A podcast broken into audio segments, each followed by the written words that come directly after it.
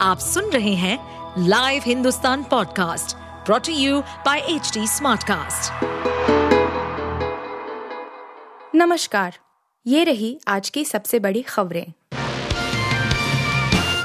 बिहार में हर कोई पड़ोसी की जाति से परिचित, जाति गणना निष्ठा का हनन कैसे? Supreme court.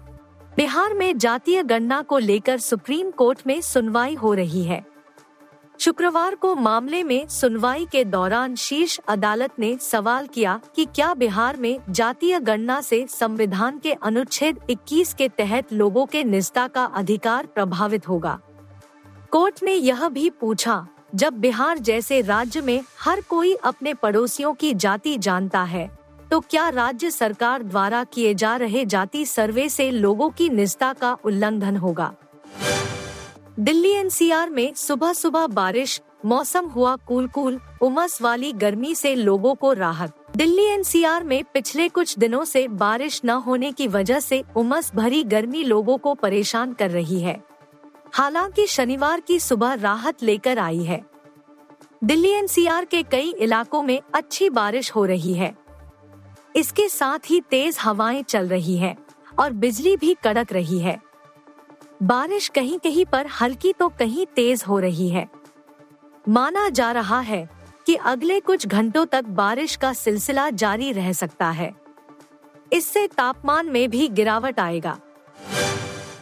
चाँद से मात्र 113 किलोमीटर दूर रह गया विक्रम लैंडर, इसरो ने दी लेटेस्ट जानकारी। चंद्रयान तीन का विक्रम लैंडर अब चाँद की सतह से मात्र 113 किलोमीटर दूर रह गया है। इसरो ने शुक्रवार को पहली डीबूस्टिंग प्रक्रिया के ज़रिए विक्रम लैंडर की कक्षा घटाई है। डीबूस्टिंग प्रक्रिया का मतलब किसी भी यान की रफ्तार को कम करना होता है। इसरो ने इसके लिए एक खास तकनीक अपनाई है। चंद्रयान तीन का विक्रम लैंडर चंद्रमा की 113 गुना एक सौ सत्तावन किलोमीटर वाली कक्षा में पहुँच गया है। यानी अब इसकी चाँद से अधिकतम दूरी एक सौ सत्तावन किलोमीटर और न्यूनतम दूरी 113 किलोमीटर रह गई है। इसरो के मुताबिक 20 अगस्त को रात दो बजे दोबारा इसकी रफ्तार कम की जाएगी।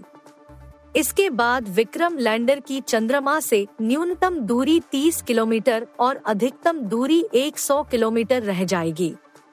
इस सबसे कम दूरी से ही 23 अगस्त को शाम पाँच बजकर सैतालीस मिनट पर चाँद की सतह पर सॉफ्ट लैंडिंग का प्रयास किया जाएगा। दाभोलकर, लंकेश और कलबुर्गी की हत्या में कोई समानता थी? सुप्रीम कोर्ट का सीबीआई से सवाल। सुप्रीम कोर्ट ने शुक्रवार को सीबीआई से पूछा कि क्या तर्कवादी नरेंद्र दाभोलकर भाकपा नेता गोविंद पानसरे, कार्यकर्ता पत्रकार गौरी लंकेश और विद्वान एम एम कलबुर्गी की हत्याओं में कोई समान बात थी। न्यायमूर्ति संजय किशन कौल और न्यायमूर्ति सुधांशु धूलिया की पीठ ने नरेंद्र दाभोलकर की बेटी मुक्ता दाभोलकर की याचिका पर सुनवाई करते हुए केंद्रीय अन्वेषण ब्यूरो, सीबीआई, से यह सवाल किया। इसमें उन्होंने अपने पिता की हत्या की जाँच की निगरानी जारी रखने से इनकार करने के बम्बई उच्च न्यायालय के 18 अप्रैल के आदेश को चुनौती दी है। दिल्ली हिंसा जाँच में ढिलाई, कोर्ट ने पुलिस को लगाई कड़ी फटकार। अदालत ने 2020 में हुई दिल्ली हिंसा के मामले में शुक्रवार को तीन लोगों को आरोप मुक्त कर दिया। इस दौरान अदालत ने दिल्ली पुलिस की जाँच पर सवाल भी उठाए और सख्त टिप्पणियाँ भी की।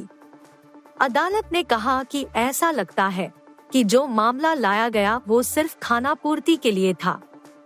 जिन तीन लोगों को आरोपी बनाया गया, उनके बारे में प्राथमिकी में ज़िक्र तक नहीं किया गया है और न ही कहीं इस बात का उल्लेख है कि आखिर इन तीनों की हिंसा में भूमिका क्या रही थी।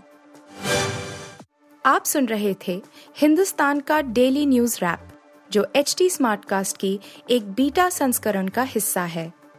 आप हमें फेसबुक ट्विटर और इंस्टाग्राम पे एट एच टी या podcasts@hindustantimes.com पर ईमेल के द्वारा सुझाव दे सकते हैं। इस पॉडकास्ट पर अपडेटेड रहने के लिए हमें फॉलो करें एट एच हम सारे मेजर सोशल मीडिया प्लेटफॉर्म्स पर मौजूद हैं। और ऐसे पॉडकास्ट सुनने के लिए log on to W W W dot H D smart cast dot com